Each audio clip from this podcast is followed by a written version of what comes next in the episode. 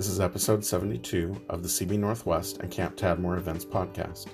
We're continuing with the 2012 Enrichment Conference Mission A Family on the Move.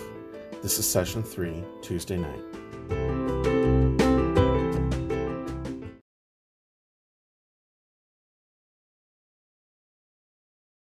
Well, my name is Glenn Maiden. I'm lead pastor at North Coast Family Fellowship here in Seaside. I'm relatively new to your covenant community. North Coast invited me to come and serve them five years ago, and I come from Michigan. Their specific dream and goal was that we become a church family that reached out into the community. And I don't know if you're familiar with the North Coast of Oregon, but it is a community that desperately needs Jesus. Can I get an amen from the church? Perhaps your community as well. Let me give you some of the, the truths that we deal with. Did you know the methamphetamine movement started in our area? That's an awesome claim to fame, isn't it, Joel? In fact, one of the guys who came out of recovery, and we have some mutual friends who are former meth cooks, he said, Yeah, Glenn, because of the port of Astoria, this is where the raw materials come in, and then they spread out all across the country. That is just an awesome way to begin ministry, right, Joel?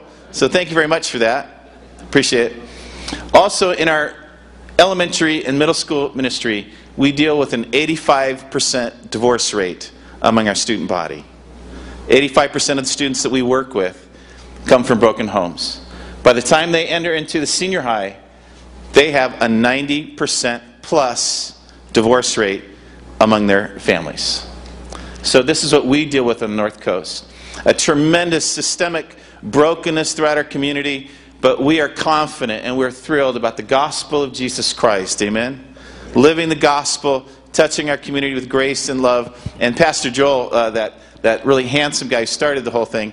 He is our uh, satellite pastor, and he's going to come up and share in just a minute about what we're doing, how God is leading us into our community, reach the Samaritans.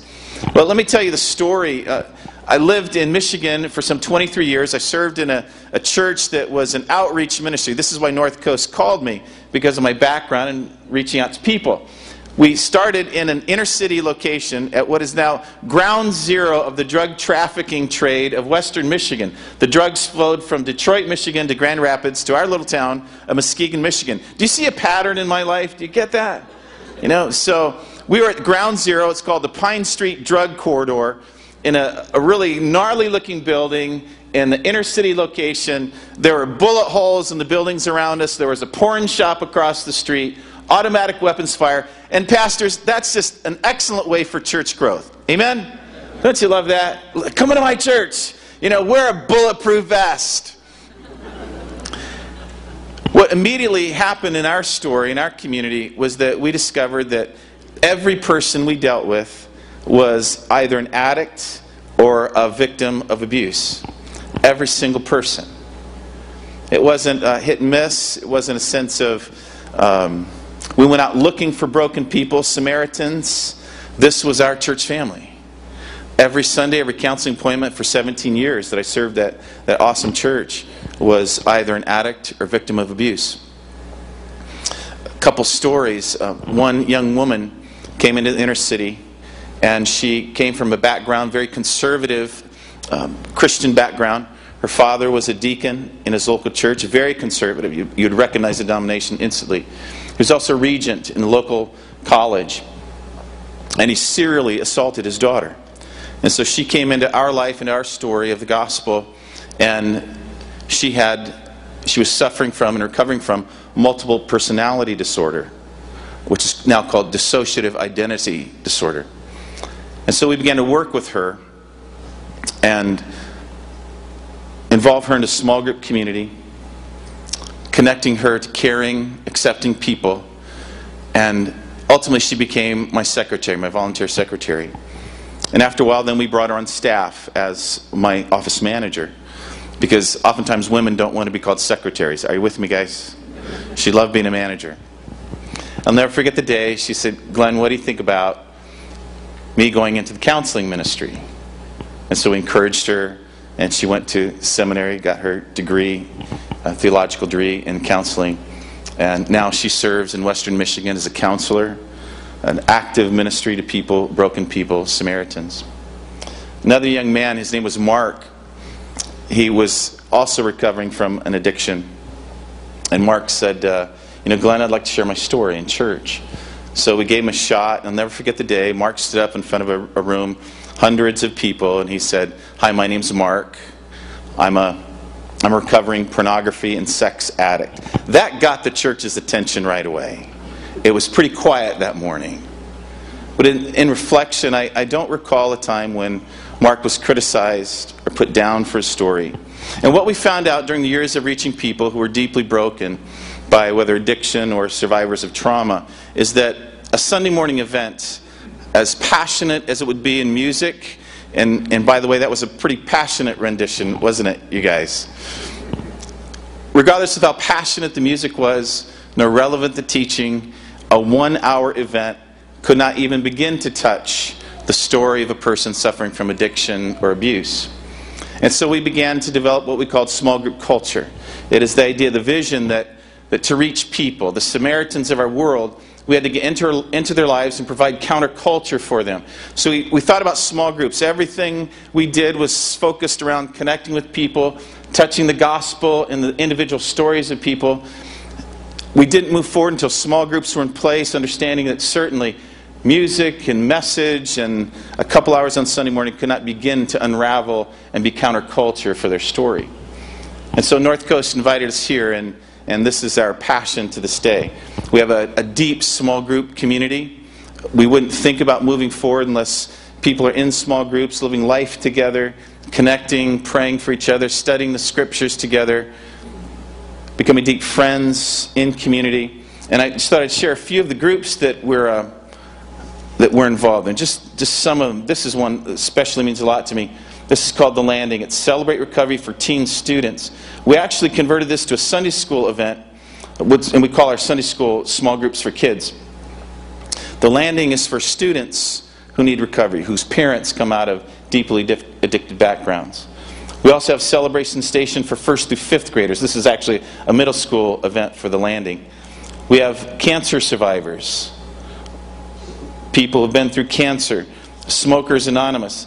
Uh, I think you know you're reaching out in the community when you have a number of people right outside your doors getting one last drag before church. You know what I'm saying? We had a couple people say, Glenn, people are smoking outside the church. I said, awesome. We're reaching into the community. It's starting to work, right? But it's really gross.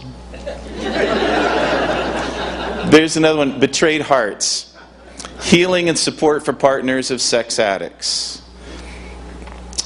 What we found is that as men enter into recovery, their wives suffer great trauma and need healing. So, this one, Betrayed Hearts, is for healing support for partners of sex addicts. We have uh, for women a confidential group, support for women who've been abused. We have sex addiction for women. Uh, this is, uh, again, all very confidential. Beauty from Ashes, perhaps, perhaps you've heard of this great title. Recovering support for those who've been sexually abused. We have a couple sexual abuse groups. Mothers of sexually abused children, giving support to moms whose children have gone through some of the most terrifying events of life. And we have alcohol and drug addiction. Again, this is for women. I personally lead a, a group for men uh, from a book that is the result of my doctoral dissertation on, on recovery from addiction we're constantly in the conversation of how do you move people into small groups, small group communities of believers. What we found over the years is that as you reach people, the Samaritans of your world, those whom you did not choose. By the way, I never set out to reach communities of people like that. Do you remember those visions you had when you were a young pastor? Do you remember that? I'm going to reach cool people who drive BMWs. Can I get an amen from the pastors? Because they give well. You know, that would be a great idea, wouldn't it, Joel? They would be pretty cool white collar folks, not so much. What we discovered is that people who are in small group communities of believers, seeking the Lord, finding Jesus, growing in grace, it's a community that persevered. People who are not, who just did the Sunday morning event, the, the programming events, they disappeared. So, this is our passion and our path forward. Another piece of this, Joel, why don't you come up? Another piece of this is that We've discovered on the north coast of Oregon that unchurched people, the Samaritans, they don't come to traditional venues.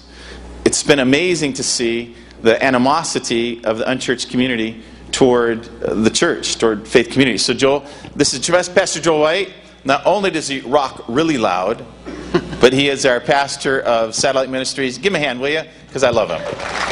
So, Joel, tell him, give him a little overview about what we do, Yeah, who we are, what's going on. So, um, about five years ago, I was in Convergence and uh, took a class that was all about reaching out into unchurched culture.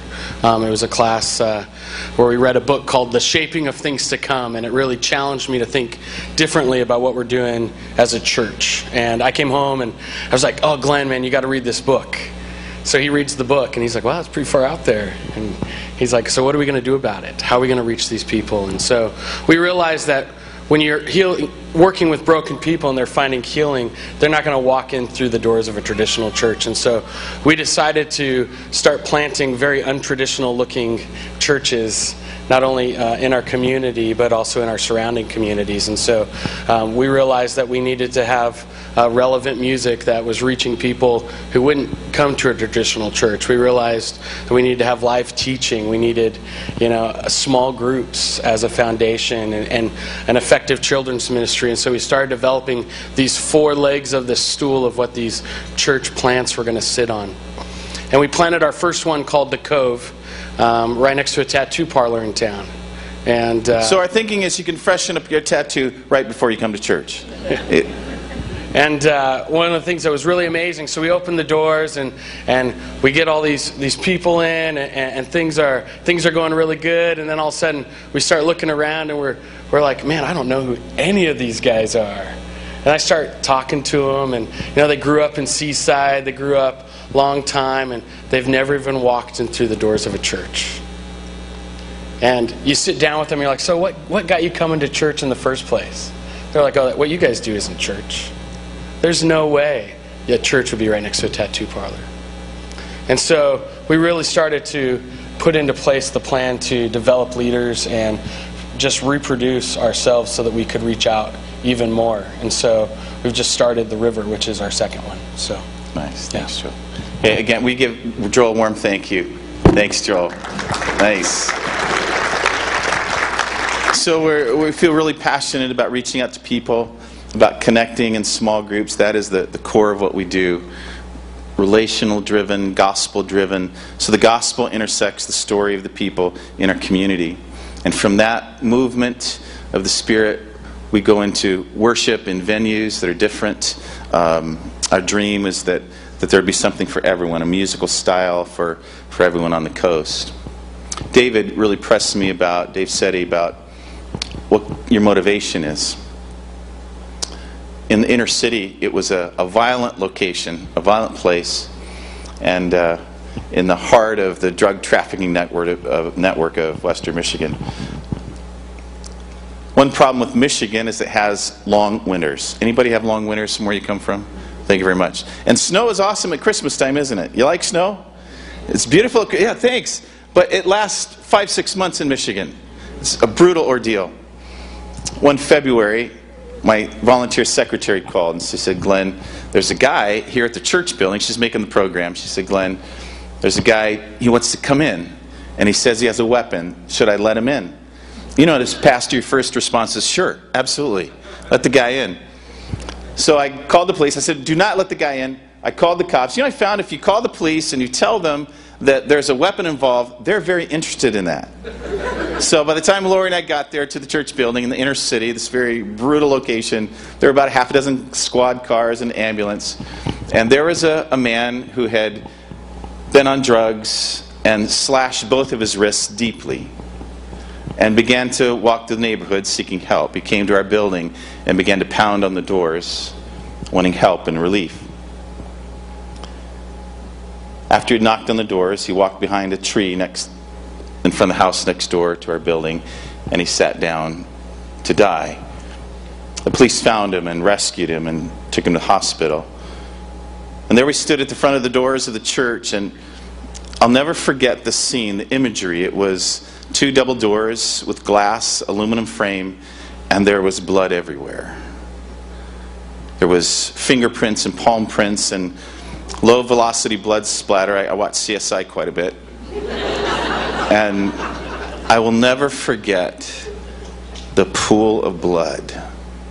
I didn't know the human body could exchange such volumes of liquid and survive.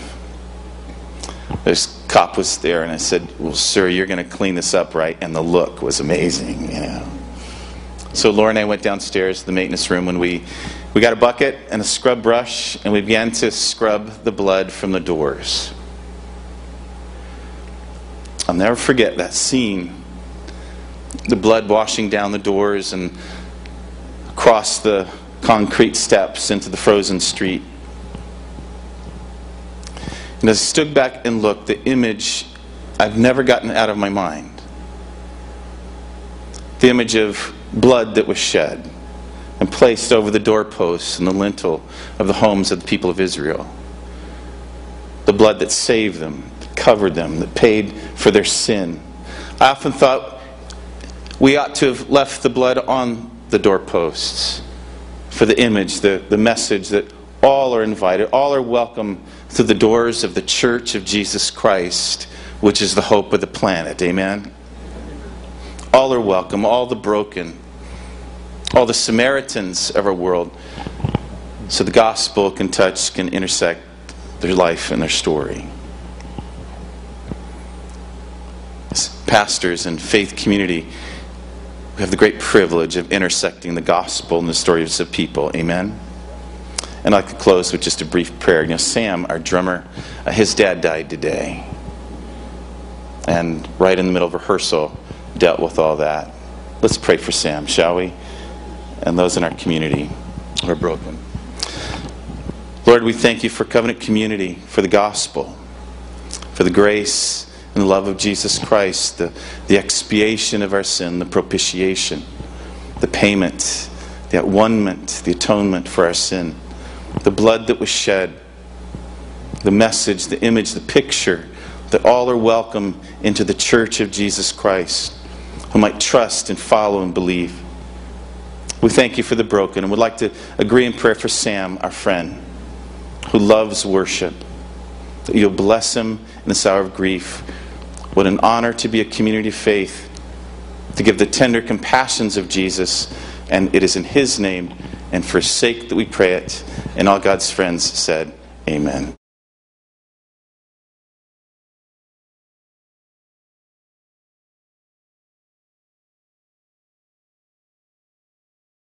We're going to invite Michael Lawrence, who's the pastor at Hinson um, Church in Portland, um, to come and, and, share from his perspective what's uh, uh, God has led him to lead in that uh, church there. So when uh, when Jeremy asked me to speak about bringing leadership to an existing church, I thought that's awfully nice.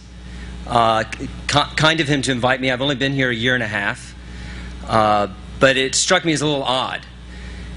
I'm new here. I know almost none of you. You don't know me. This is only my second one of these conferences. Uh, not only am I new here, I've never been to the Pacific Northwest before I actually moved here to, to take the church at, at Hinson. Um, I have spent my entire life either on the East Coast or further east, living in England. I only recently learned how to untuck my shirt.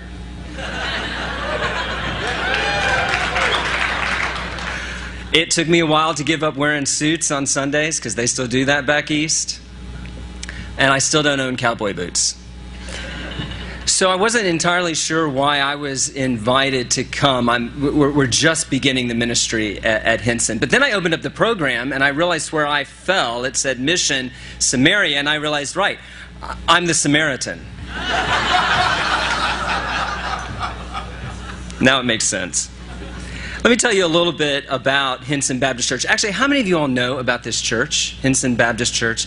Yeah, right. Okay, wait, no, no, keep your hands up. Keep your hands up. Now, if uh, you or your parents or your brother or your cousin got married there, you know, keep your hands up.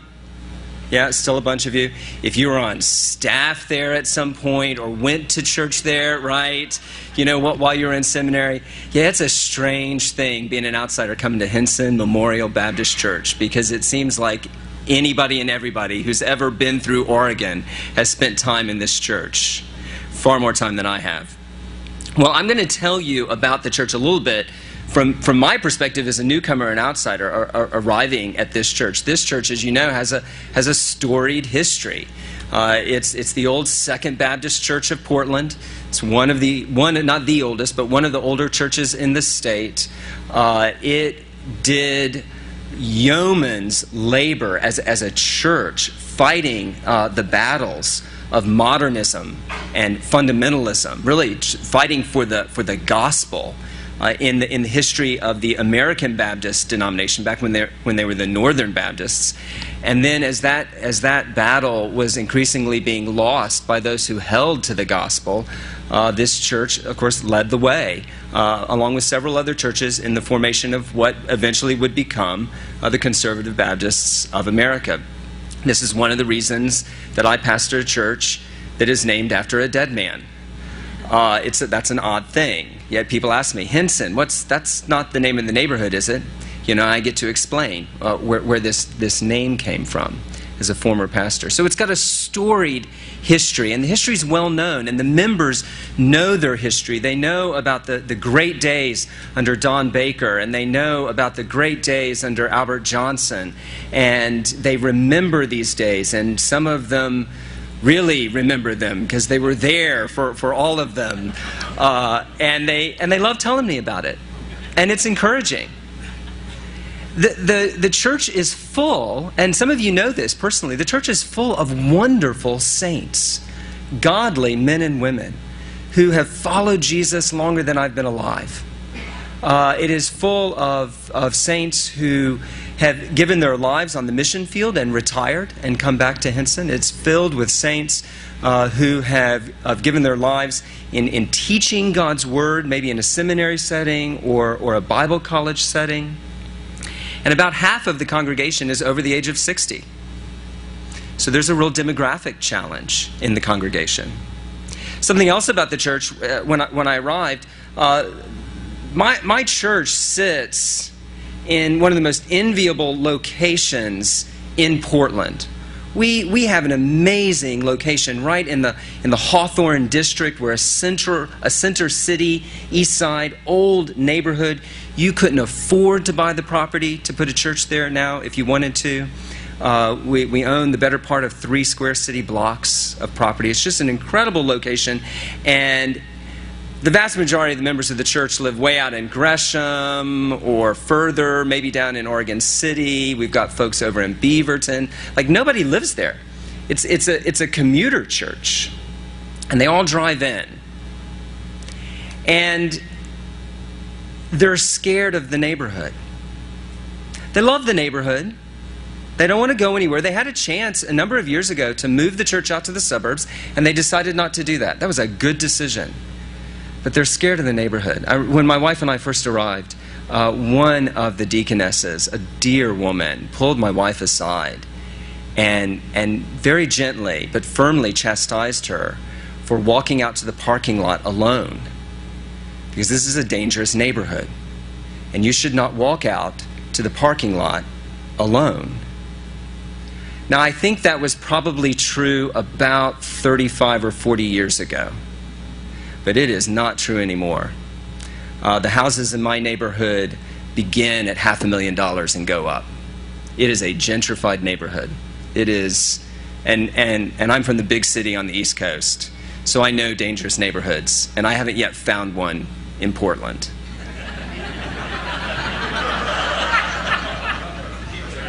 I'll keep trying. The church has been, over the last 20 years, served by a series of pastors. And as far as I can tell, I've talked to some of them good men, faithful men. They love Jesus, they love the Lord. But they've been a series of short pastorates. They, they haven't stuck, they haven't, they haven't endured.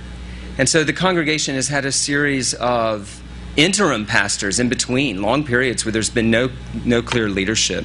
And one of the things that's happened to the church in, in, in this process of repeated short pastorates is the congregation is sort of subdivided into safe silos, little mini churches inside the church, where it actually doesn't matter anymore if there's not a senior pastor leading the whole, because we've got a safe group here that we can be a part of. Maybe it's a Sunday school class, or maybe it's the choir, or maybe it's some other ministry going on. And inside that silo, people know each other well, they love each other, they're doing good ministry, but they're largely disconnected from the rest of the congregation. It's, it's a series of churches inside the church. One of the blessings of this congregation is a few years ago, a previous pastor helped the church move to a plurality of elders. And uh, they've been through several series uh, of elders, and, and the group of elders that I inherited as I landed are some of the most godly men I've ever met. And I am so blessed and encouraged to be able to work with them. And the church as a whole has a real heart for the gospel. They're kind of scared of their neighborhood. They don't live in the neighborhood, but they know the neighborhood needs the gospel. They have a heart for that, just not sure how to do it. So you can imagine that when I arrived, one of the questions they asked me was, Well, what's your plan? How, are we going to do it? And they, and they told me about all the various programs that they were running. And I think well, some of you who have moved into existing churches will understand what I'm about to say. I think what they were really hoping that I was going to say is, oh, that's, that's great. Um, I'm going to be able to make everything better, but we're not going to have to change anything. You know that feeling? Pastor, make everything better, but don't change anything? Yeah, that's what I was feeling. What's my plan? I said, honestly, I don't have a plan. I don't have a plan. I have a God.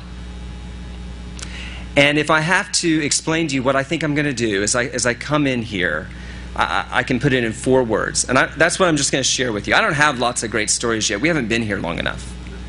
I just want to share with you the four words that I shared with them and, and how that's beginning to play out, just, just uh, a little over a year into it.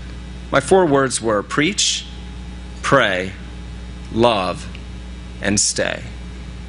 Preach, pray, love, and stay. Preach. I am convinced that God does His work through His Word in a world gone awry. That's how God does His work. He does His work through His Word. In His world, that has gone badly awry. You will hear a lot of talk about how we need to become fluent in the culture, the dominant culture around us. And, and in one sense, I think that's true. We, we, we need to not be afraid of the culture. We need to be able to connect to the culture. We need to be able to speak into the culture. But we need to be very clear that, look, no one was ever saved because of our fluency in Assyrian or Babylonian or hipster. The language of hipster doesn't save anyone. It is God's word that brings light to blind eyes. It is God's word that brings life to dead hearts. And I, I, need to work hard as a pastor, as a preacher, to think about how to communicate that word into the culture that I, that, that I have to live in, for sure. And so I'm going to be looking for bridges and I'm going to try to understand the people around me. But it is not my, finally my understanding of them that changes them. It is God's Word. And it has always been this way. There has never been a time in the history of the earth that it has not been this way. I mean, just, just think about your Bible for a minute. Genesis chapter 1 God speaks, and life happens. Genesis chapter 12, God speaks and he calls an idolater and a son of an idolater out of Ur and begins a brand new plan to save humanity, to bring grace and redemption into the world through Abraham. The nation of Israel, Exodus chapter 19. They've been rescued for, from Egypt, but they're not yet a nation. They're not yet God's people. How do they become God's people? God speaks to them from the top of Mount Sinai and makes them his people. I think one of the most powerful pictures of this is Ezekiel chapter 36, where Ezekiel is told by God to preach a sermon to bones, dead bones, dry bones, bones that have no ears on them. that is not the way we would tell the story if we were going to tell the story. If we were going to tell the story, we would tell it this way God would take those bones and put flesh on them and put ears on them, and then he would tell Ezekiel, now preach to them. Because they've got ears now, they can hear. But that's not the way God works. God brings life through his word. And so Ezekiel preached to dry bones, and those dry bones got up and they lived. And then, of course, as the story moves on into the New Testament, it's the same thing again, isn't it? God speaks, and the Word becomes flesh and dwells among us. And, and when Jesus wants to bring life to the dead, what does he do? He speaks. He preaches. He goes out into the villages and he preaches the good news. Now, he does all sorts of acts of mercy along the way to demonstrate who he is. He heals people, he hurt, helps the hurting, the outcast. He touches people that haven't been touched in years. But to bring life to them, he preaches the good news. And in fact, at, at one point in his ministry, when, when the, the people are saying, hey, hey, hey, we need you to come back so that, so that you can do more healings, so that you can do more acts of mercy. What does Jesus say? No. I must go to other villages and preach there too, for that is why I came. As he stands before the tomb of Lazarus, another dead man whose ears don't work, what does he do? He calls out, he speaks, Lazarus, come out. And dead ears hear and a dead heart starts beating again. And that is meant to be a picture, brothers, of our work as pastors. To be men who, with great understanding and much compassion, and with a lot of hard work and labor to understand the people that we're preaching to, nevertheless, we preach the word. And, and then that's what the apostles went and did, didn't they? They went and preached. And they, they, they preached out in the marketplace, and they preached in the synagogue, and they preached on street corners, and they preached in people's homes. Wherever they went, they spoke the word. And we shouldn't think that that's because ancient people liked preaching. Ancient people didn't like preaching any more than modern people like preaching. There's this idea out there that we've got to do something different now because, you know, modern people don't like preaching anymore. I mean, when did they ever like preaching? Paul said it was foolishness. You know, Paul was speaking into a culture in which the high culture, kind of the East Coast culture that I come from, that high culture, very sophisticated, very intellectual, the, the equal of anything that you would find in London or DC or New York City. And the kind of speaking that was done in that high culture was very intellectual, very polished. But then he also was operating in, in a culture that was uh, sort of a majority popular low culture, and I'm not going to equate that with the West Coast. It was, it, was a, it was an entertainment saturated culture in the Roman world.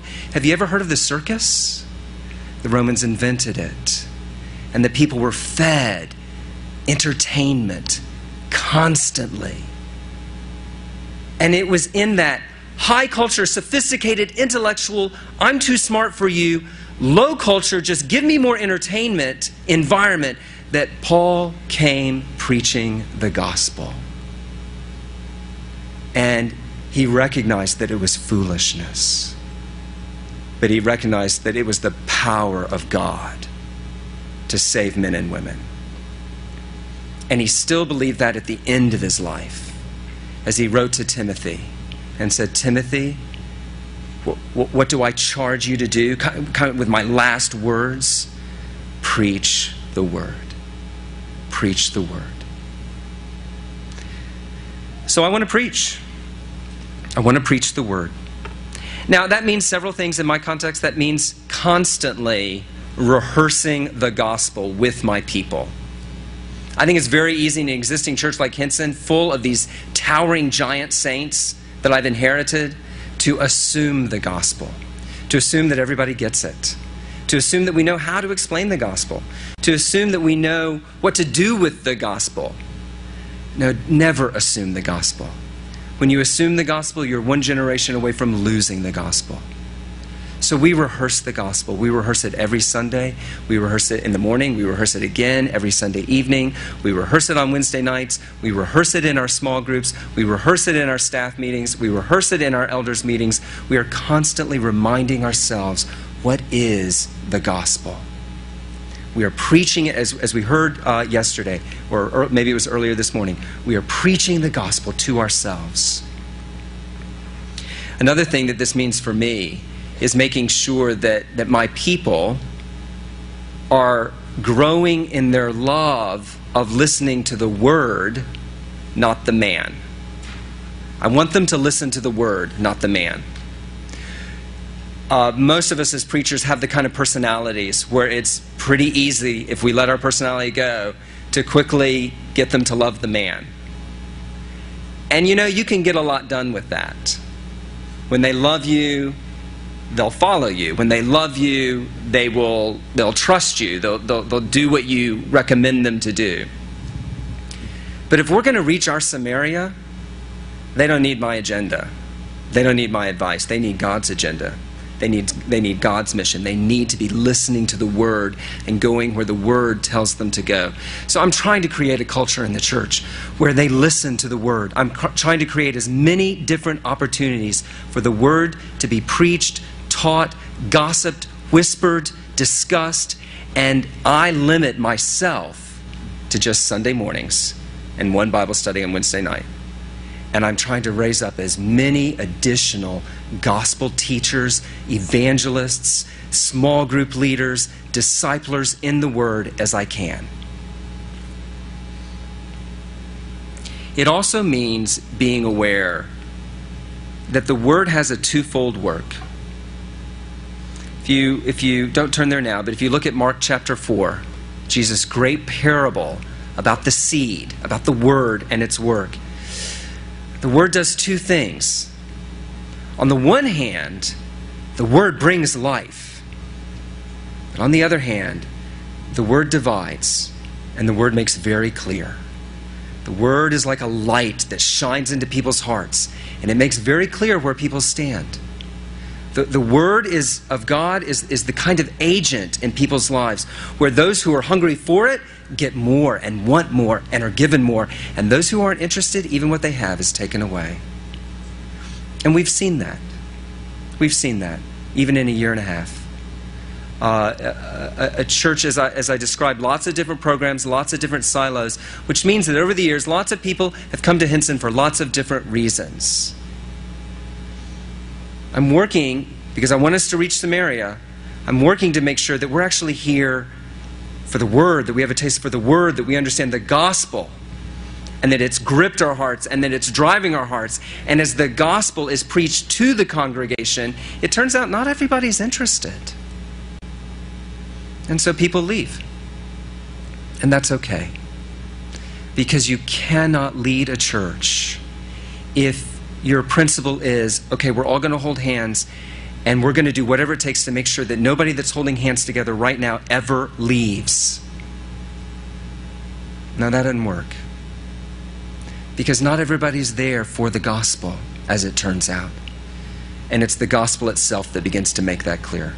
But the good news, of course, is not only does the word divide, it gives life. It gives life to Christians, and it gives life to non Christians. Uh, we, we've been so encouraged, even in this first year, to see more adult baptisms than the church has seen in a long, long time. Soon after we got there, uh, a young couple uh, came, came to talk to me. Actually, they sent me a long and very, very stream of consciousness email, which I learned later is one of the effects of, uh, a, of a lot of years on weed. It just affects your mind. I don't know how else to say it, because uh, now I've been getting a lot of emails like this. Uh, he, he's a cab driver uh, who maybe had come to Christ, wasn't sure a few years ago, had met the girl of his dreams, She was an atheist. They're, what they had in common, she was, she's an intellectual, he's a cab driver. Uh, what, what they had in common was the party scene and weed.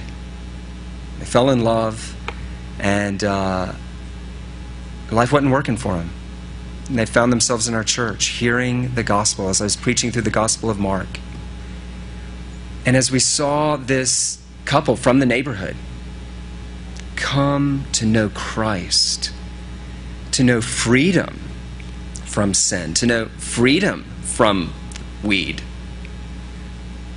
oh, it was a powerful thing for our church. Preach the word because the word gives life. Personally, I am committed to letting anything, anything that depends on me to fail rather than allowing the preaching of God's word to fail at Hinson Baptist Church because it is the gospel that brings life. Second, pray. I need to pray. Acts chapter 6, there is a crisis in the church. And it's a serious crisis, it's, it's threatening to, to break up the church in Jerusalem. It is a serious problem for unity. And what do the apostles say?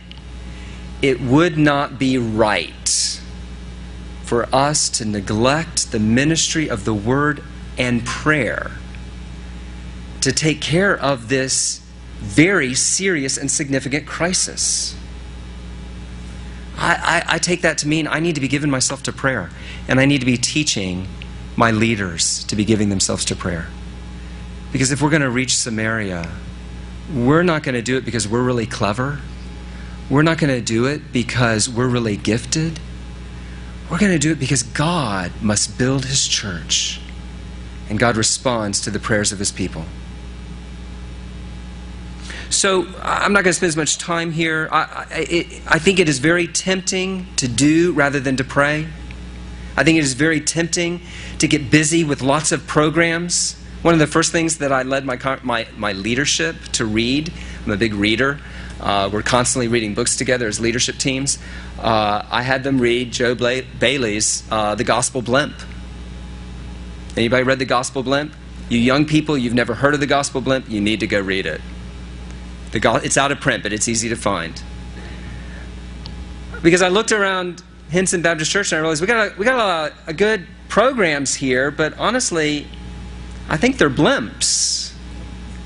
I, I think they began well, but they're now taking up a lot of energy and a lot of manpower to basically make us feel better about ourselves and what we're doing.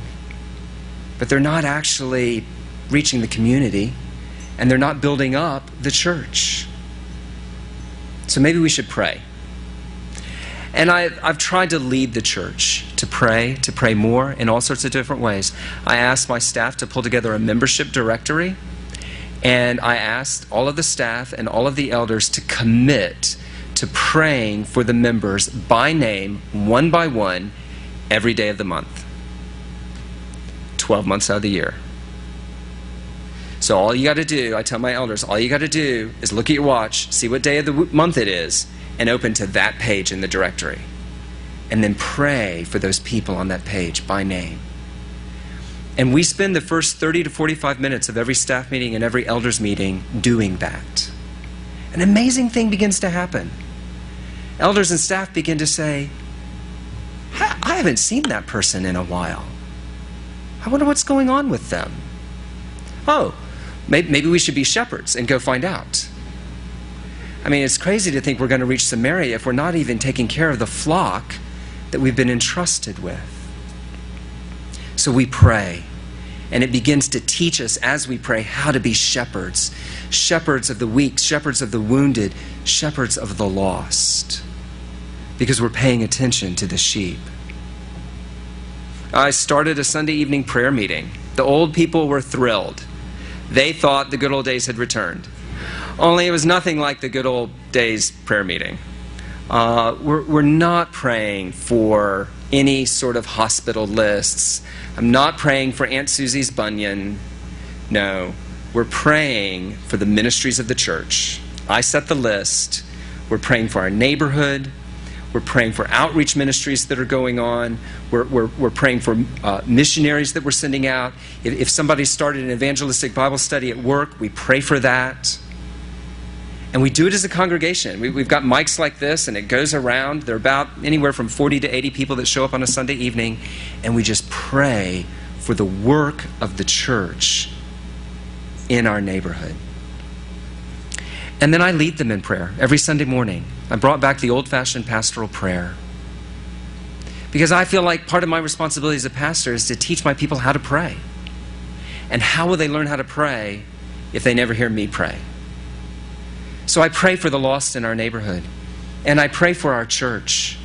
And I pray for our gay mayor and our very liberal governor and our even more liberal president. And that was shocking to my very conservative suburban church, suburban membership, even though we're an inner city church. And I prayed for them, and I didn't pray against them. I prayed for them with compassion.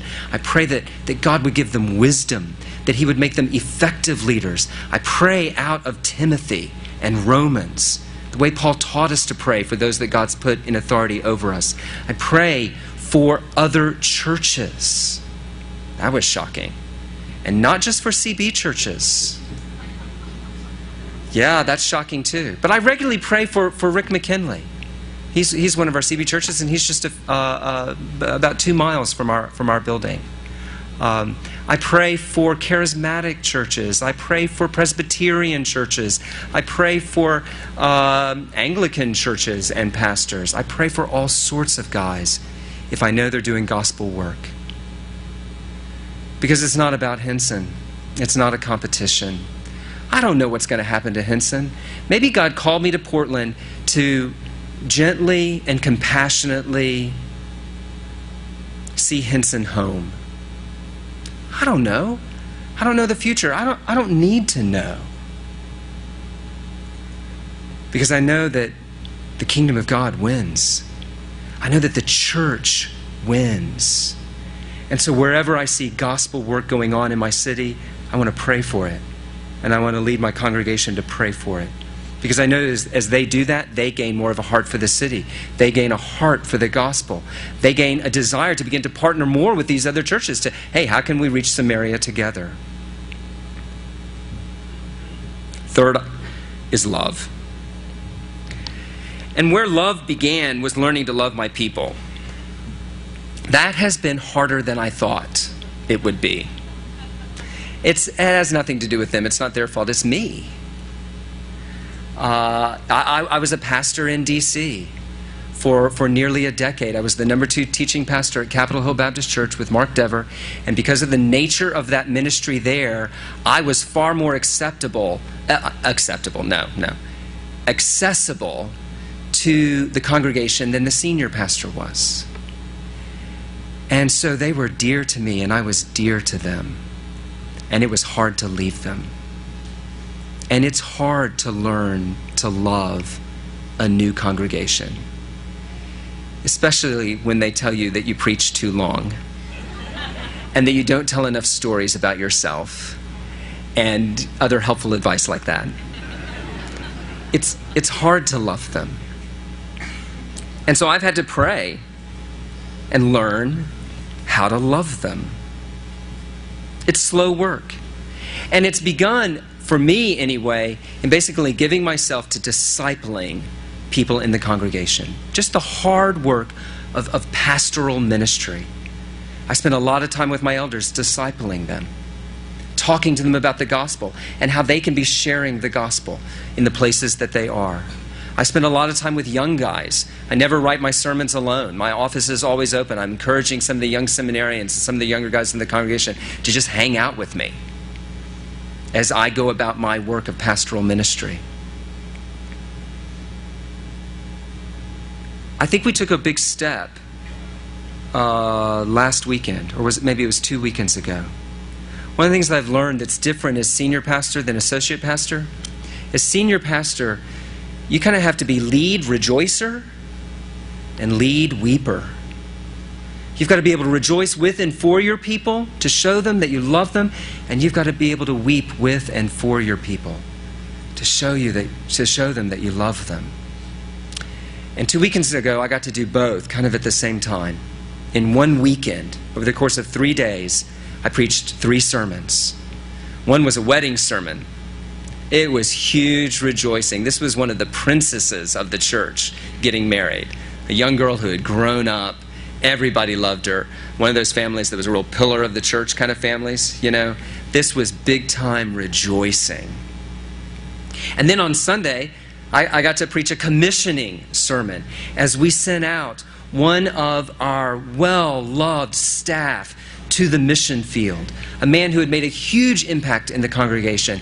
And so it was kind of both rejoicing and weeping because we were so sad to see him go. And then on Monday, I got to preach a funeral sermon of a young man, 20 years old, who had committed suicide. He'd grown up in the church, his parents were still with us. And I had to lead my congregation through that, through the rejoicing, through the mixed feelings of sending a loved one out, through the deep weeping. And I'm convinced that's part of how we reach Samaria. As the people around us see us love one another when it's easy and when it's hard, and even when it means having to love one another in an exhausting way through that whole weekend together, as the whole church turned out three days in a row. It's meant taking membership seriously. When I arrived, Hinson Church had a membership officially of close to 800. But only 400 people or so showing up on a Sunday. And I found myself wondering okay, so where are they? And I was told, well, you, no, no, they're members, they, they just don't come anymore. And I thought, that's not love. That's not a family. I mean, think about it. Some of you all are parents. I mean, is your family just whoever happens to show up for dinner that night? And if like one of the kids just sort of started regularly not showing up for dinner, you'd go, well, oh well, you know, I mean, they're still part of the family, they just don't show up. And then maybe some other people were showing up all the time, but they weren't part of the family, and well, we'll just sort of count you as part of the family, even though we don't really know who you are. No, that's not the way you run your family. Not at all. And we shouldn't run the church that way either. So we began to take membership seriously. Where are these people that we say we've committed to and they've committed to us? And by the way, those of you that are coming all the time, why aren't you committing? Because, see, the world, the Samaria that I live in, they get clubs. My, my neighborhood's full of clubs music clubs, climbing clubs, skate clubs, tattoo clubs, vegan clubs, leather clubs. The world knows how to do a club where a group of people who have a lot in common with each other get together and hang out with each other so long as they want to. And then when they don't want to, they don't do it anymore. But what my Samaria needs to see is a family. A group of people who are committed to one another for no other reason than because they have Jesus Christ in common. so, teaching my people to love each other's music. I've got this young new church that's basically growing up inside this old existing church and they don't like each other's music. And the world understands that. And I'm coming along saying, no, we're not going to have two services. Because the world would get that. The world gets music clubs. The world understands dividing over music. We are not the world. And so, old people, can you love the young people in this church by learning to sing some of their music? And young people, can you learn to love some of the older people in this church by singing some of their music? And could we stop acting like the world and dividing over the petty likes and preferences the same way the world does and actually be a family that loves? And that means nobody gets it all the way they want. I'm usually happiest when I feel like, yep, no one walked away from this morning's sermon liking every song. If I'm pretty convinced no one liked every song, then I know I did it right. Because that's what my Samaria needs to see. Not a club, not a group of religious consumers coming to get what they already know they want, but people that look like John 13 34, people who love one another despite their differences. Of course, it also means loving our Samaria. And that's meant all sorts of things. And you've heard lots of other stories. I'm not going to give you lots of our stories. Maybe the most important one that I will give is I've got a, a, church full of retired school teachers, and so they have taken upon themselves to adopt our local elementary school, Buckman School. And from there, then the Buckman Neighborhood Association. And this has been really significant as we go in and mentor kids and help out teachers and clean up the building and paint the walls. And as one of my guys actually has befriended the principal and just goes has lunch with him periodically, just so that there's somebody safe that he can talk to. You know, that's not a parent that's going to scream at him, and not a teacher that's going to scream at him, and not the press that's going to report what he says in the paper. I was told uh, just last night that the reputation that my church used to have with our neighborhood was so bad that not only were we picketed at one point by the neighborhood, but that they came and poured uh, whatever that acid is that smells like rotten eggs in the vents. So that when the folks showed up on a Sunday morning, the whole building just smelled of rotten eggs. Okay, that was then.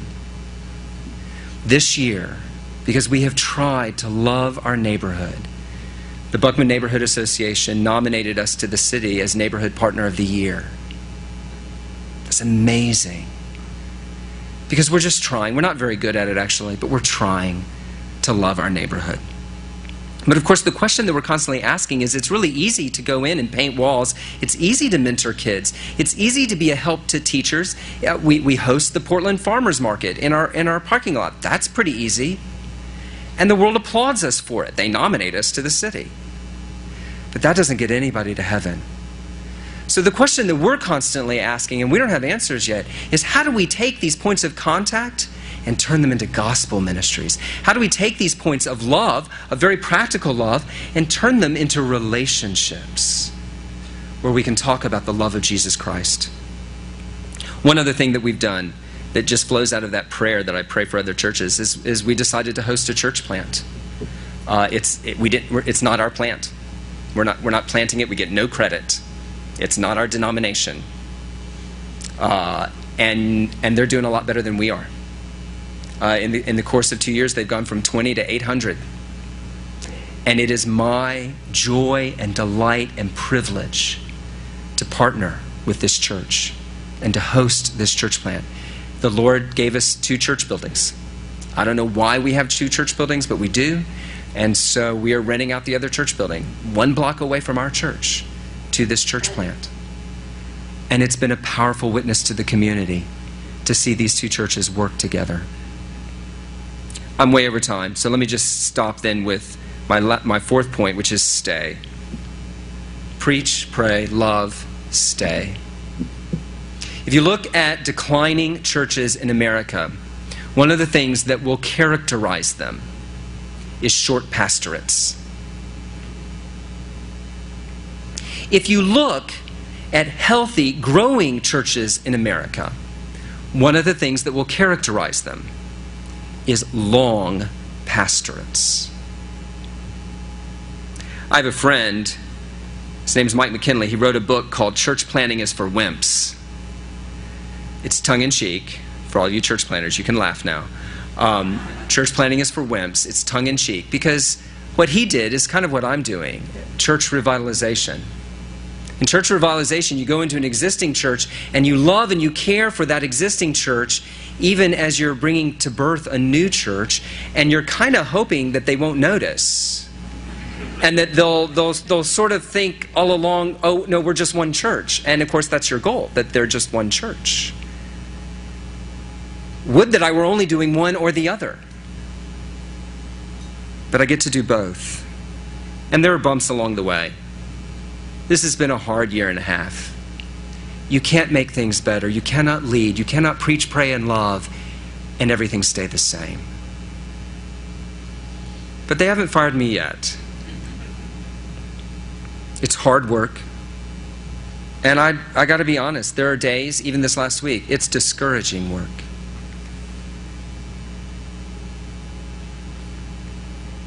But my people need to know that I'm not leaving. I'm here. I'm here for the long run. I don't know what the future holds. I want to see our church re indigenized in the neighborhood. And it's beginning to happen, but it's very slow. My wife and I bought a house in the neighborhood, uh, just a few blocks from the church. First time a pastor of Hinson Baptist Church has lived in the neighborhood in like maybe 50 years. But it's not just me. Uh, we own a bunch of property. And so I'm asking all the staff to move into the neighborhood. And that's what we're doing. We're moving the church staff into the neighborhood. And with any of the houses that are left over, I'm asking church members, those commuters, move into the neighborhood. Rent your house, sell your house. I don't care. Move into the neighborhood. Because we're staying. We're in it for the long haul. It's going to take real patience. It's not as quick as church planting. It means having the long view. But I think I have all the justification I need to have that long view with where I started, which is the Word. Because Jesus talked about this. He talked about the farmer that went out and planted the Word. He sowed the seed, and then he went to bed. Night and day, he got up. And he didn't know how it happened. But eventually, the Word sprouted. The Word brought forth a harvest. I don't know what the germination period is for God's Word in my neighborhood. Charles Bridges, the great 19th century pastor, in, it, in giving some advice to young pastors, said, You know, the seed may lay under the sod until you do, and only then spring up and bear fruit. Maybe. God will, God will do His work.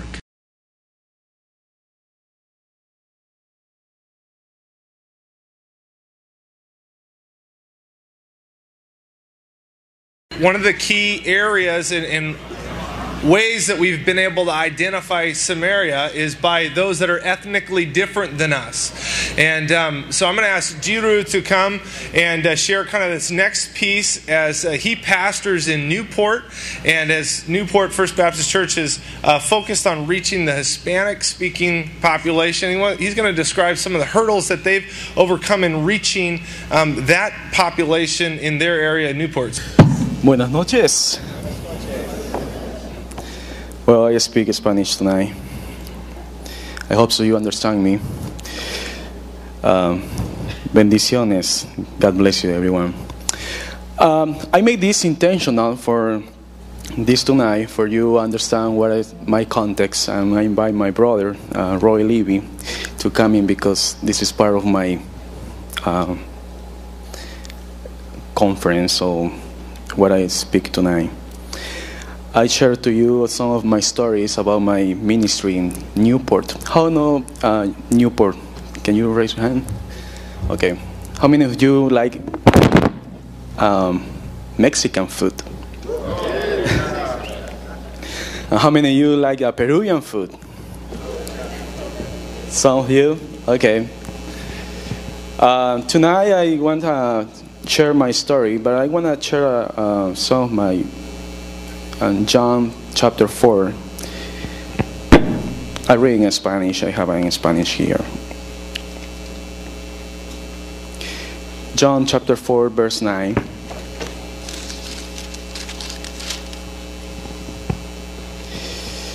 La mujer samaritana le dijo, ¿cómo tú siendo judío me pides a mí de beber, que soy mujer samaritana, porque judíos y samaritanos no se tratan entre sí?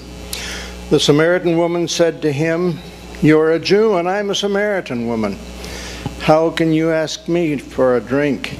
For Jews have no associate with Samaritans. Uh, quise escoger ese pasaje específicamente por lo que estoy pasando en Newport.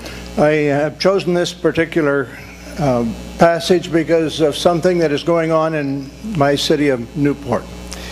Ah, estoy haciendo esto intencionalmente porque quiero que usted vea el contexto en el cual estoy. I'm doing this intentionally because I want you to see the context in which we're talking about. Ah, tengo 10 años en la ciudad de Newport más o menos I've been in Newport approximately 10 years, y trabajo ahí juntamente con Pastor Glenn, and I'm working there with Pastor Glenn, el cual se ha desarrollado una amistad grande durante estos últimos años. and with whom I have developed a very strong relationship in these last 10 years, lo cual ha hecho a mí aprender inglés. Which has made me learn English, y lo que le ha hecho a él aprender español. what has made him learn Spanish. Al principio fue difícil. And in the beginning, it was hard. Porque yo no hablaba inglés. Because I spoke little English y él no hablaba español. and he didn't speak Spanish. Ahora es un poco más fácil Now it's easier porque ahora él necesita hablar un poco más español y yo menos inglés. um, because he has to learn to speak a little more Spanish and I more English. Ah, quiero decirles algunas cosas en esta noche. I want to share several things with you. El 16% de la nación para el año 2009 eran hispanos. In 2009, 16% of America was Hispanic.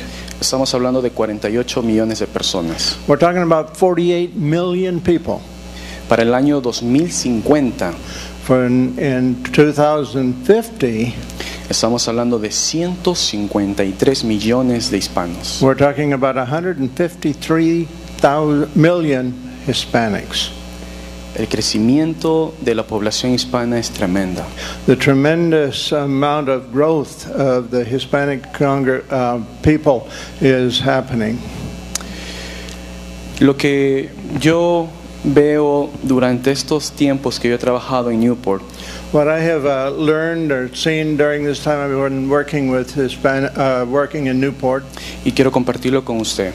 and I'd like to share with you Cuatro cosas. four things: Visión, vision, pasión, passion, estrategia strategy, y avivamiento. Avivamiento. and, and um, Awakenings. awakening.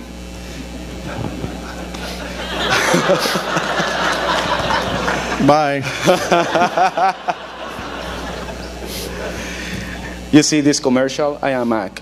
He's a PC.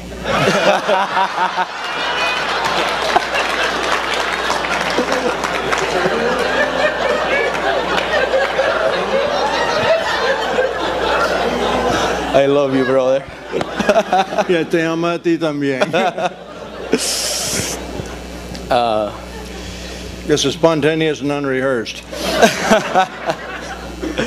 Estamos hablando de un crecimiento hispano tremendo en la nación. We're talking about a tremendous growth of Hispanics in, the, in our nation.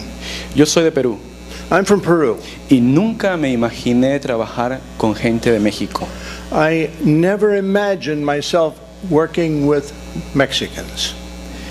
La iglesia a la cual pastoreo, The uh, church with whom I am pastoring, 98% son mexicanos. 98% are, Hispan- are Mexican.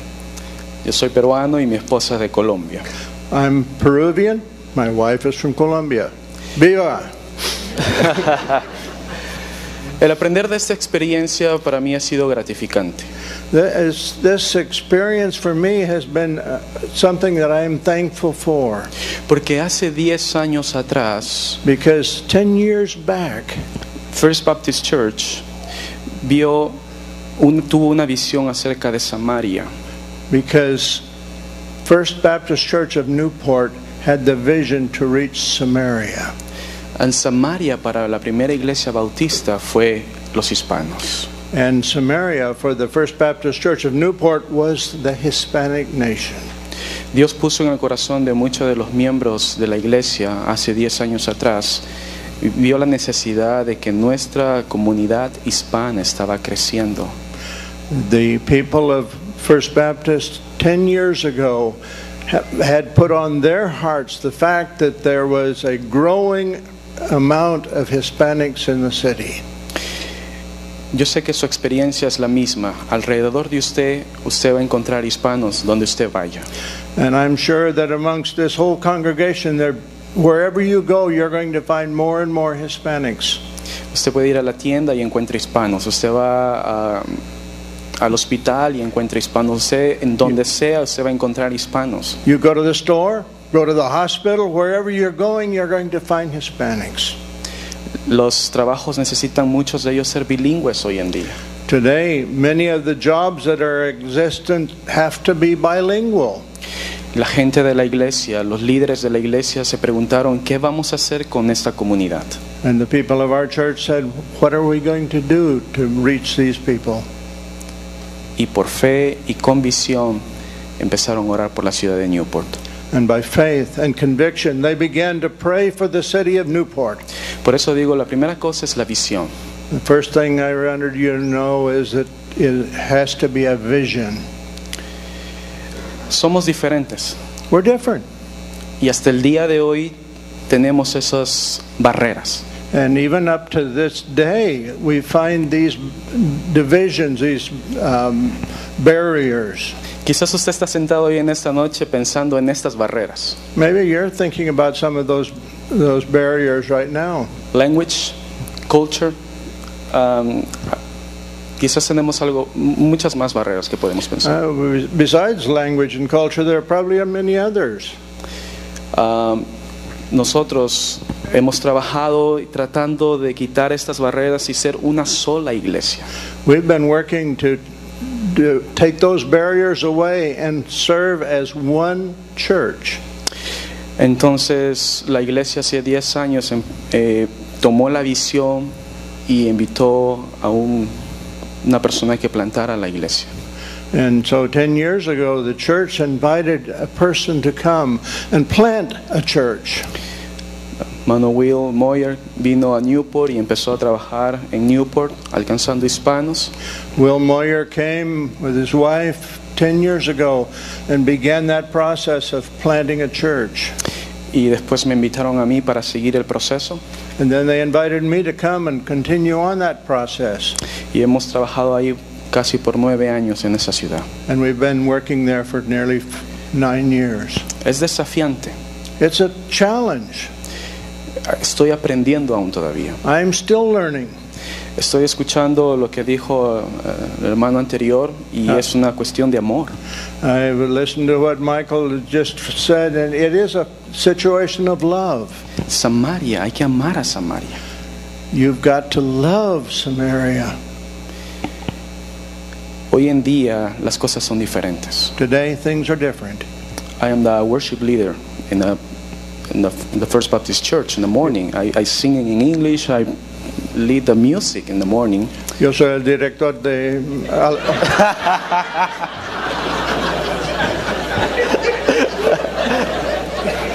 It's a good thing. well, everything changed right now in the church. Ahora soy el ahora soy el pastor de música de la mus- en la iglesia. Now, I'm the, the, worship pastor in, in First Baptist. Los músicos en la iglesia americana son hispanos. The musicians in our, in our uh, Anglo church, the English speaking church, are Hispanic. Pero hemos aprendido a amarnos. And we have learned to love one another. Hemos aprendido a aceptarnos. We've uh, re- learned to accept each other. Yo no quiero cambiarlos, I don't want to change them, pero ellos tampoco quieren cambiarnos a nosotros. but they don't want to change us either. Es un respeto mutuo. It's a mutual respect. Tenemos pasión unos por el otro. We've got passion one for the other. Somos una sola iglesia, We are one church, alcanzando nuestra comunidad. reaching all sides of our community. Déjame contarles la historia de Brian. Let me tell you the story of Brian. Como iglesia nosotros hemos estado empezando a hacer un desayuno una vez al mes para alcanzar nuestra comunidad. Uh, in our church, we've begun holding a breakfast one day a month to reach out to our community. Free breakfast for everyone, Hispanic or Anglo. Everyone is invited to the church.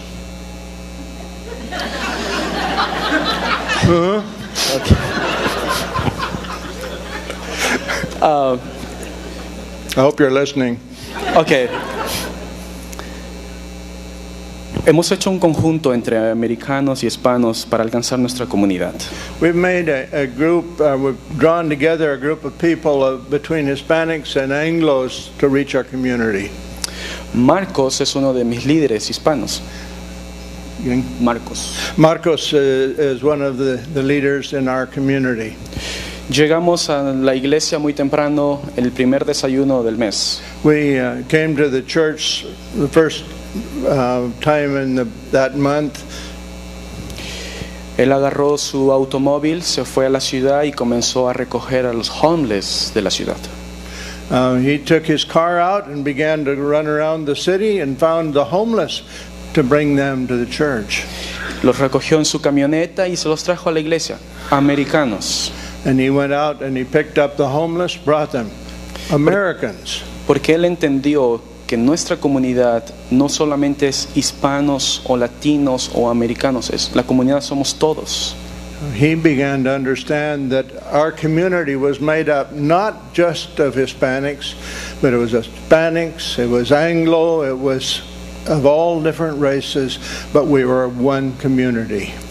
Cuando este hombre, Brian, vio el corazón de Marcos, When Brian saw Marcos's heart, invitarlo a la iglesia sin saber a lo que venía, Dios tocó el corazón de Brian.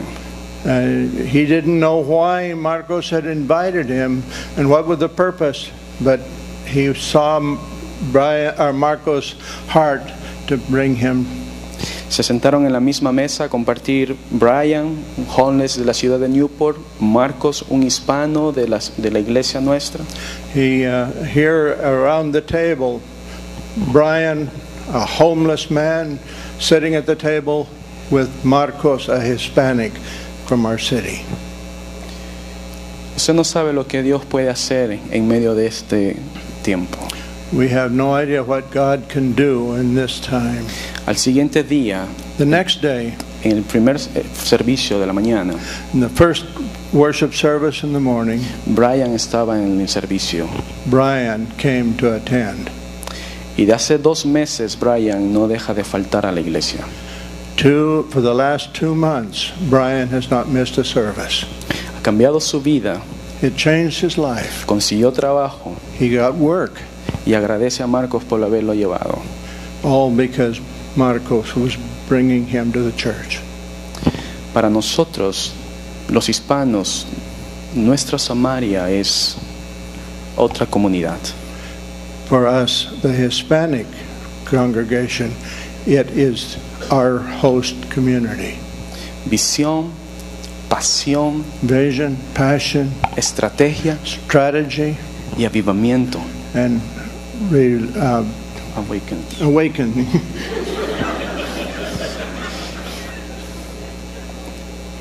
Dice verso 39 del capítulo 4 de Juan, 439 of John.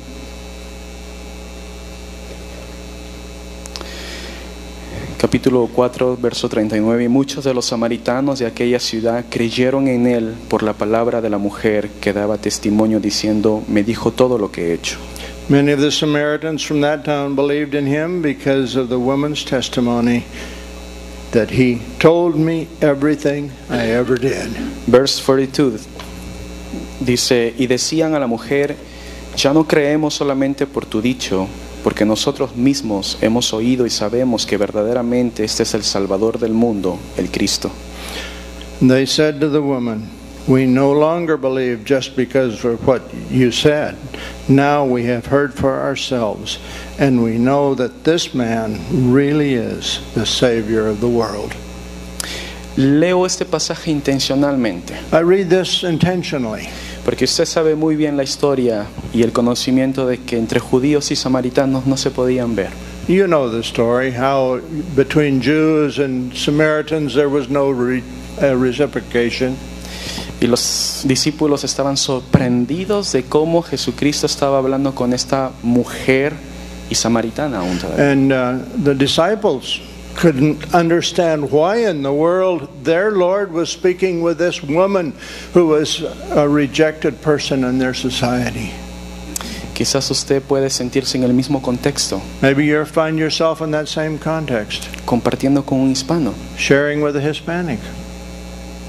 Lo tremendo de esto es que el Señor dijo, es el tiempo de la cosecha.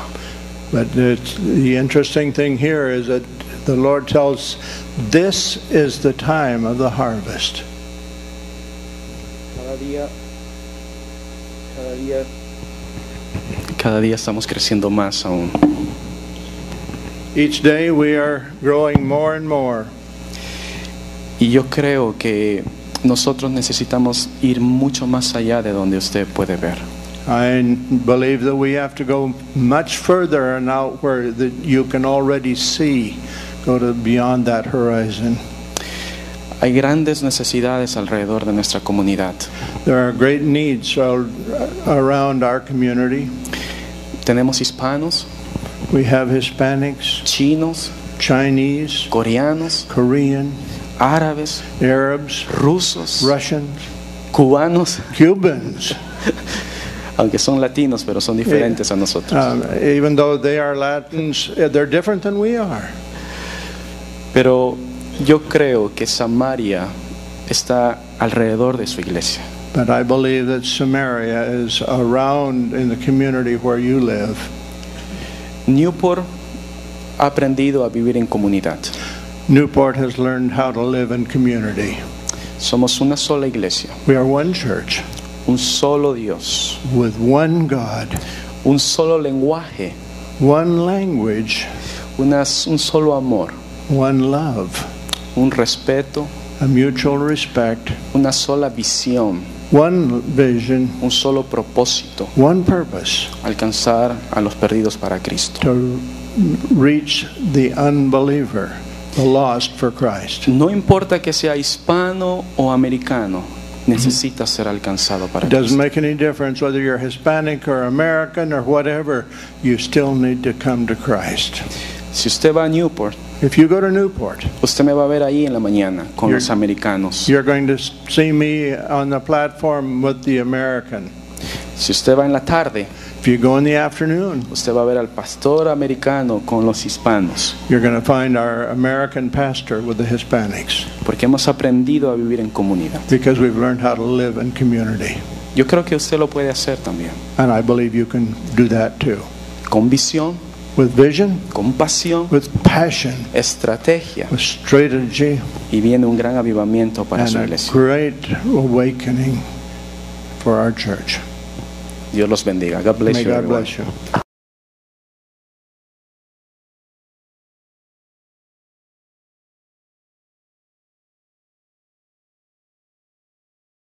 We've seen how uh, and identified uh, Samaritans in the uh, kind of recovery area. We've uh, talked about Samaritans as it relates to the Portlandia picture. Um, we talked about different ethnic- ethnicities, and uh, now I want to have my friend Levi Manichis come up, uh, who maybe fits all of those. No, um, he's uh, coming up to share. He's the pastor at Cornerstone in John Day, and he's going to talk about uh, kind of Samaria, Samaria that is difference in socioeconomic status and um, how that marginalizes people.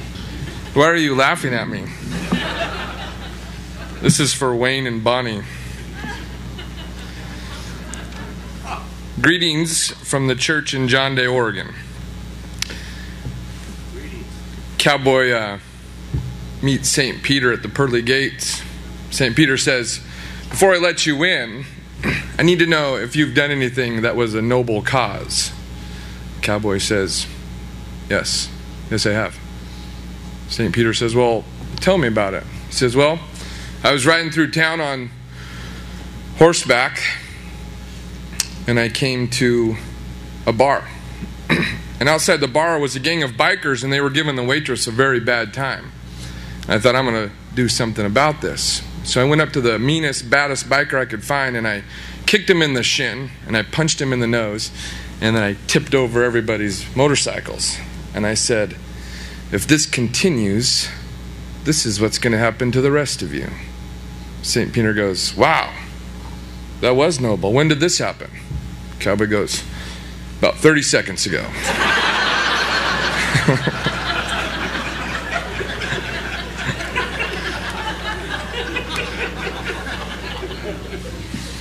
Worked in Dallas, Russ. Works in Seaside. Check.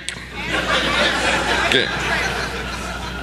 I was a little worried there because uh, Roy was making everybody laugh. I was hoping that there'd be some laughter left over. But um, one of the things that I have noticed over the last uh, couple of days is um, the, the, the men before me have uh, stood up here and have talked about their uh, spiritual formation and their foundation. I have an incredible history with CB Northwest. I love coming to these meetings. It's like a, a family reunion for me. A dysfunctional family reunion, but uh, it's like my dad says family's like fish. After three days, they start to stink. So that's why we don't go through Thursday anymore. We ended on Wednesday night. I was born into the CB Northwest when I was in 1976. My dad was at um, youth pastor at Halbert Memorial Baptist Church in Salem, Oregon, named after some dead guy. Uh, proceeded when I was uh, eight years old to move the family of six to North Pole, Alaska, and uh, help start Community Baptist Church of North Pole. My grandpa, before my dad, was a CB pastor. Manzanita, Glide, and ended his career in White City uh, down by Medford. So I'm a third generation recovering CB Northwest pastor. And so I have the incredible privilege of standing here today because of men that have come before me and men that you have heard from this week have let me stand on their shoulders and have said, Levi, we let you stand on our shoulders so that you can let the next generation of men, young men, young ladies, stand on your shoulder. And so that's why I'm, I'm here today, because men have let me stand on their shoulders. I have the incredible privilege this evening to paint a picture for you of how the gospel goes to work in a trailer park. That's what we've done. We bought a trailer in a mobile home park. And I, hope what you hear me this evening is you hear um, me try to use better language. We bought a home in a home park. Okay? You laugh, but language is important. We don't go to church.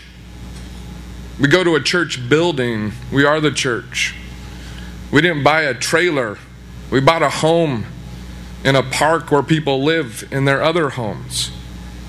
And so, kind of the theme, the first thing I told people what I was going to say is put your hands in the air and step away from the trailer.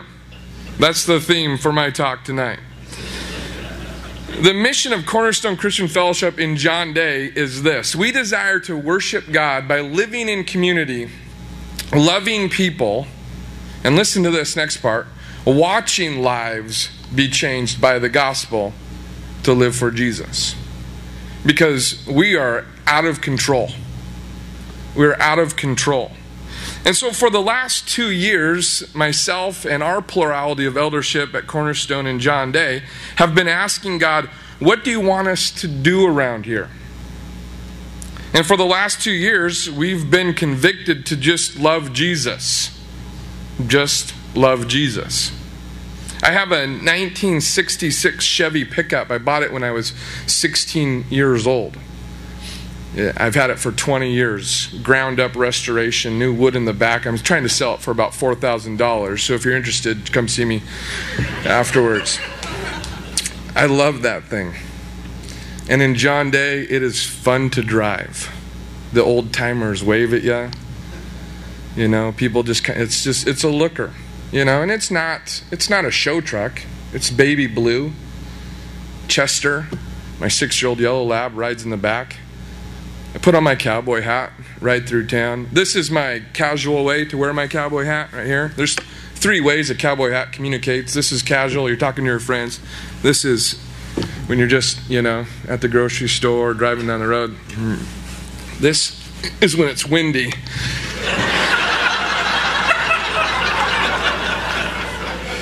They call it screwing it on.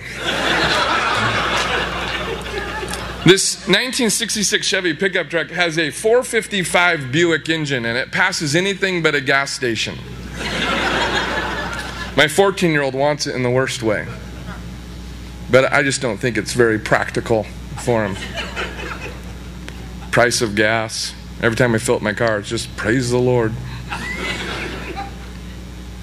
That 66 Chevy, when we come to the stoplight in 80 square miles, it is raring to go. I have to hold on the brake, and it's going. "Er, er, er, er, er." It wants to go. I let off the brake, and we burn rubber. I haven't even touched the gas yet. That is a young buck, Levi Menitsis, in the ministry. I am raring to go. Let off the brake. Let's do this thing. I've got every idea under the sun. I'm a control freak. I really am. Knock, knock. Control freak. Now you say control freak who? gotcha.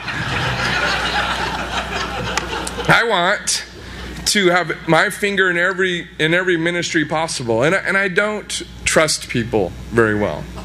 I got put in my place last weekend in Dallas, Oregon, when I sat down with Dana, and I just said, "You are a godly woman, and you've God has put you in my place because I don't I don't trust people in ministry, and and I just I just want to control things."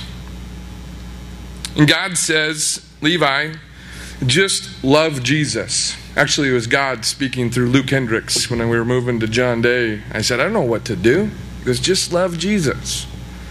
So we've been going, God, what do you want us to do around here in John Day? And it just keeps coming back. Just love Jesus. But I want to take the foot off the brake and I want to hit the gas. Let's go. Just love Jesus. What began to come to mind was Jesus' parable of the least of these in Matthew chapter 25.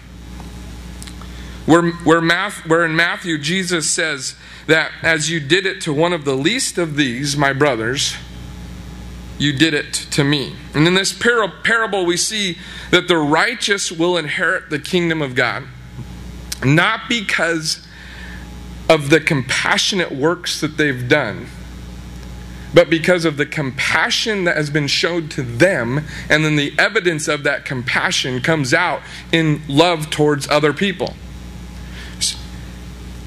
So we we have to show compassion to other people because it's been shown to us.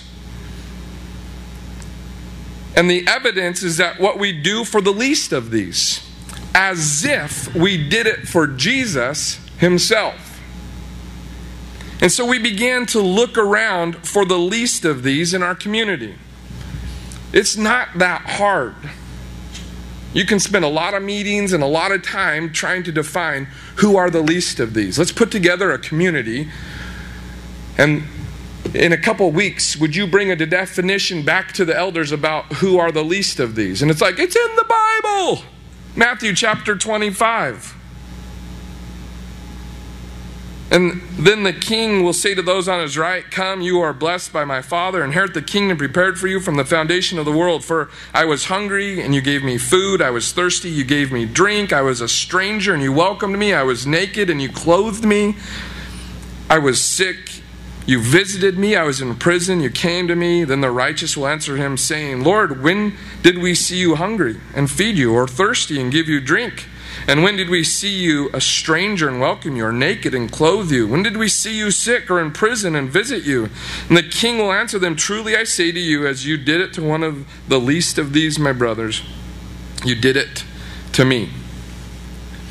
And so the, um, Jesus led us to Riverside Home Park, just less than a mile away from our church building, which in John Day, everything's just a little bit less than a mile away from you. 153 homes on a 23 and a half acres with 1,100 feet of riverfront property on the mighty John Day River. Inside the city limits, mind you, it's only a square mile, there is no property with that much riverfront of the mighty John Day. And it is an absolute mess. So, I didn't bring a saddle or some props. I wore my hat. I thought maybe I'd go buy a case of Keystone Light as a prop, the Grant County beer of choice. But I brought some pictures.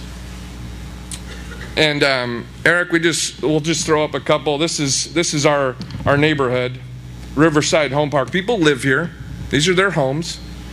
The next one, that's just somebody's yard piles, cabinets. That's a that's a vacant home that that we're you know maybe we can fix up, and you can see there's a vacant lot next door. So very desirable location right on the river. Somebody's back. People live in these places. That's 46 and 47. I've been going there once or twice a week now for the last couple months. Don't go to the next one yet, Eric. So we started throwing parties and inviting Riverside Home Park, going door to door inviting them. And, and the people wanted to go, Well, how do you get people to show up? And I said, Food, free food. And they'll, they'll show up. And they showed up. Next Wednesday night, the, we have a home group in our home that meets on Wednesday night. So our home group is, has sent out an invitation to the 153 homes at Riverside. We're going to have a pizza party at our church building. We're going to feed Hopefully they RSVP. I have no idea how many pizzas to buy, but I know the Figaro's guy, and we'll keep him on high alert. I woke up in the middle of the night a couple of months ago, which I tend to. It's three o'clock. It's either three or 301 several nights a week. And I used to lose a lot of sleep and be anxious and get depressed, and I wouldn't be able to fall back asleep at six. I embrace that time now. I've seen some amazing things happen at three o'clock in the morning. It's when they uh, they found Saddam Hussein, three o'clock in the morning. seen some other world. I get up. I'll have a tendency to turn on the TV and go like, "All right, Lord, what happened tonight?" You know, orange oranges froze in Florida. All right, price of cattle's up. That's good so I got this crazy idea. I just embrace it now. I pray and I fall asleep about 30 seconds later. And uh, the Lord said, "Hey, um, why don't you? I mean, this is this is a vision. Why don't you just buy a home in Riverside? Buy a trailer." um, so we got the crazy idea of buying a home, 40 foot single wide, three bedroom, one and a half bath, space number 18. Throw it up there. She's cute. Got a white picket fence. I, uh, I had the local FFA group build me a picnic table. Got it at an auction for 100 bucks, $80 worth of supplies, so you know, really only paid me paid 20 bucks for the picnic table. We're going to start throwing picnics and, and barbecues at space number 18. We have a family in our in our church, our church family, Mike and Lori Shockley, with Katie and Joshua. They're going to move into space number 18 on April 1st. And they're going to be cornerstones, missionaries to Riverside Home Park. So, Mike, uh, we're going to stay at Riverside. Uh, we're, we're, we're not parachuting in, fix them all up, change their lives so that they move out to come live like the rest of the world. No, we're going to move in, we're going to stay there, we're going to live amongst them. Some of the gospel things that we've seen happening are they were asking $4,000 for space number 18. We got it for 2500 Wheeling and dealing.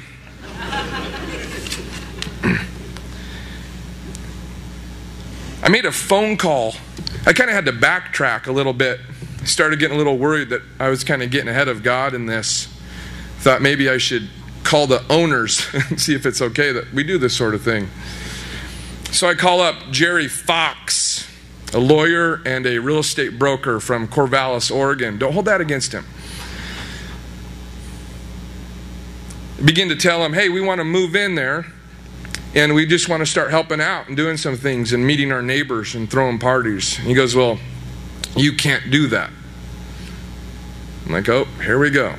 Cancel that check. I actually did. I canceled the $2,500 check just in case I bought a trailer and couldn't own it. I want to obey the rules. He goes, Well, how are you going to do that? Because we don't let another party own a trailer in our park and then rent it for somebody else. And I said, Okay, that's fine. We'll just give the trailer away. Uh, all right. Is it, and we, we'd like to do some things. We'd like to maybe build a playground or a gazebo or picnic spot. He goes, Yeah, see, the problem with that is I have people all the time offering help, but it always ends up costing me more money in the end. I said, Well, we're going to provide all the money, we'll do everything. He goes, Yeah, I have never had this type of conversation with anybody ever. Next time I'm in John Day, we need to sit down and talk. I'm like, Great, give me a call. I'll meet you at the squeeze in my office away from my office. we don't drink fair trade organic coffee. We drink Folgers in Grant County. so I roll up in my pickup truck, my hat, and Chester, and I see a Mercedes Benz parked out in front. I went like, "Oh no. They're here." But I know everybody. I know Sean. Hi, Levi. Hey, Sean. The usual. Folgers, no sugar, no cream. Grande. What's that mean, Roy? Big?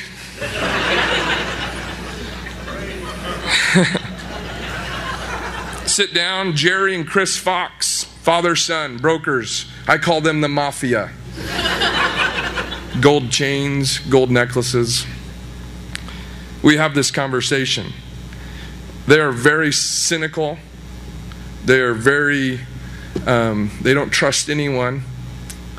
Um, they're, they're really leery of, of what, we're, what we're thinking about doing. Um, four weeks ago, Jerry and Chris came to church on uh, Sunday morning. They were looking for a Catholic Mass, typical mafia.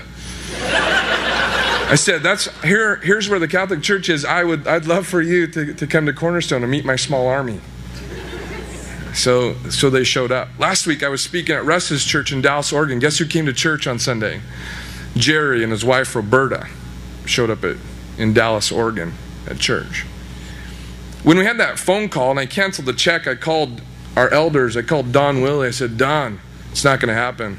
It's not going to work." Don goes, You know what, Levi? I think God just has a bigger picture than we do. No, no, it's not. Nope, it's just not going to work. No, Levi, see, God wants the owners of Riverside to be saved. He wants them to be a part of this gospel process, not just Riverside. So um, I gave uh, Chris a, a key to our church building uh, last week when he was in town. He was looking for a meeting space, and the next day he came into my office. He said he brought me a big old can of Folgers and a twenty dollar bill. I'm like, hey, what's this for? Well, I drank a can of your Folgers and. Twenty dollars is for letting me use your building. I I worked through last night till about three o'clock in the morning. Step four on my AA process, my timeline, my lifeline, and he did that at Cornerstone's church building. I mean, it was, it was great. Joni, the manager of the park, grew up in the park.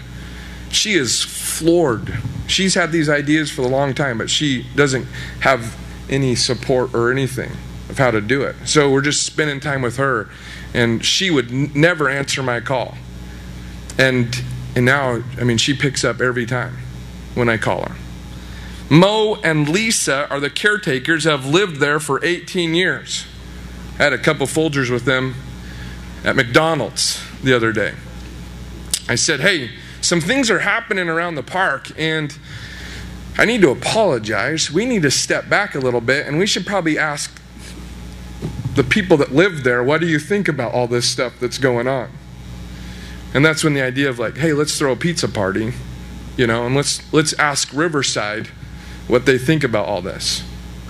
You know, and there's we're getting some good feedback. They're they're worried about a playground and they're worried about who's going to be liable for that. And I'm like, well, it's it's going to happen. It's going to be okay. The owners just say, yeah, we'll just call the insurance and we'll take care of it. Not a problem. I've got six truckloads of bark dust to put down for that, you know, that required 12 inches of padding or something like that. The biggest negative I've had back is like, but slivers. Kids will get slivers. We'll buy them shoes. Some big dreams that we have for Riverside Home Park is maybe like a, a, community center. I've been meeting with some people in the community. The school superintendent says, "What? There's a whole school bus that stops there and picks up a busload of kids and takes them to school." Now, the statistics are that people from low income families struggle in education. Kids do. So, what if we worked with the school district, had a community center where we did tutoring? things like that during the week. These are just some big dreams. School's on board, they love it. Block parties, 4th of July, block off the, we'll just move one of those broken down cars over, nobody can get by. we'll provide the hamburgers, grass fed Strawberry Mountain Beef Company hamburgers. We'll let people BYOB, we're not there to change people's lives. Remember, part of our mission statement is to watch the gospel, watch people's lives be changed by the gospel. We will present the gospel. We'll take every opportunity to tell people about Jesus and what he's done for me and what he can do for you. We will do that. But we're not going to cure alcoholism along the way. We'll let the gospel do that some of the things that have taken place just in the last couple months as far as this covenant community takes place is I got a call from Pastor Russ from Dallas, Oregon, saying, Hey, we, we heard about this and we would like to be a part of it. So we want to send a group of men over, and that church in Dallas, Oregon, Grace Baptist Church of Dallas, they can swing the hammers. So we want to bring some hammers over and we want to do some work. So they're going to build a playground this summer from Dallas, Oregon. Yeah. I get a call. I get a call from Pastor Joel here from North Coast Family Fellowship and says, Hey, we'd like to bring a youth group over spring break, and we would like to help do some projects in Riverside Home Park. So we got this big old week planned of cleaning up the riverfront, um, cleaning up some of these vacant homes, and maybe doing putting together a community garden in in the home park. Those are some things that we'll, we'll, discuss next Wednesday night when we have this pizza party at our building. So Pastor Joel's going to come over. We have no clue what this looks like. Put your hands in the air and step away from the trailer. It's become the theme for all of our ministries at John Day for a couple of reasons. One is the people hear this all the time. Put your hands in the air, step away from the trailer. the second reason is is this is this I mean we're just buying a trailer, folks. But for John the cornerstone of John Day, this is a big deal. And it is so much bigger than us. It's so much bigger than this. We we can't we can't do this. I mean, I could if I I could. I could take I could. Okay? I could. I'm a control freak. Hmm. I can make it happen. We can't. We can't do this. We, we can't do all these things without the gospel just kind of like. And every time I get down, just some Russ calls, says, Hey, we want to come help out. That's great. I'm up for another week. Good to go discouraged, down. Joel calls, Hey, we'd like to bring a team over. All right, let's do this. I'm up for a couple of weeks, doing good. Down, discouraged, this is way too big, way too big. Then Jerry and Chris show up to church. God says, Step back and let me handle it. I don't know what it looks like. I have no clue what, what this all looks like. It might be a trash heap still in a couple years. But I know God, and He can be trusted. And He says, Put your hands in the air and step away from the trailer. What I want you to hear from me this evening is how daunting of a task this really is. Even getting CCF on board, I mean, people are excited. Pastor Levi, you're bringing vision to the church. It's like? Yeah, it's a trailer. I mean, have you not been listening to what we've been talking about for the last two years? We bring vision every Sunday. Love people. Worship God. Those are pretty good vision things that people want, you know, tangible, hands on. And I know some of the things you've heard this week, we can make these projects sound so, so easy. I mean, Wayne, I was tearing up with Wayne. It's like, I want to be a cowboy preacher. I'm on board. Hey, Wayne, I'm going to start sending cowboys your way. My 14 year old riding for Crown Cattle Company this summer. He'll give him a couple years, let him drive first, and then we'll come your way. Another thing that is so daunting and difficult about this task is that the empire thinks that this is foolish, a waste of time, a waste of money, and a waste of resources. I received a call two weeks ago from the alternative school in town, a bunch of kids who either live there or grew up in Riverside Home Park. And this just caused a conversation just to blow up. And the teacher called and said, We haven't had this type of conversation in years. The class time went over by an hour, so we'd like to invite you in to come in and talk about it. So I came in I said, Hey, the first thing you need to know is I love Jesus and I'm a pastor, but I'm not here to preach to you, so bow your heads and let's pray.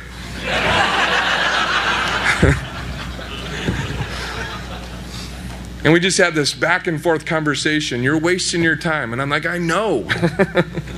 Nobody wants to do this. It feels like a big waste of time. It's impossible. But we have to start somewhere. So you want to build a playground where all the the sex predators can watch and just look for their next victim? Yeah, but my God's pretty big. So I think I think he's got this under control. They don't understand world and us language. It's us and the world. So I used Star Wars, where I'm the rebellion and the world's the empire. I said, the empire thinks this is foolish. This is not the trailer you're looking for. I said, the kingdom that I'm a part of, God's kingdom, is when I walk into a room, I'm stepping over the light bulbs. It's completely upside down to the empire. And it's so, and these kids are still giving me a bad time. I said, but I would like to invite you to be a pro- part of the process. We're doing something on spring break. Do you want to do that? Every hand in the room went up. They think it's foolish and a waste of time, but they got nothing better to do on spring break. what time did you say that party was? it's incredibly discouraging if I wake up at 301 and I get too far ahead of myself or I get too far ahead of God and start thinking about how big of a project this is. It seems so impossible. But all those guys that let me stand on their shoulders, not one of them said that this was going to be easy.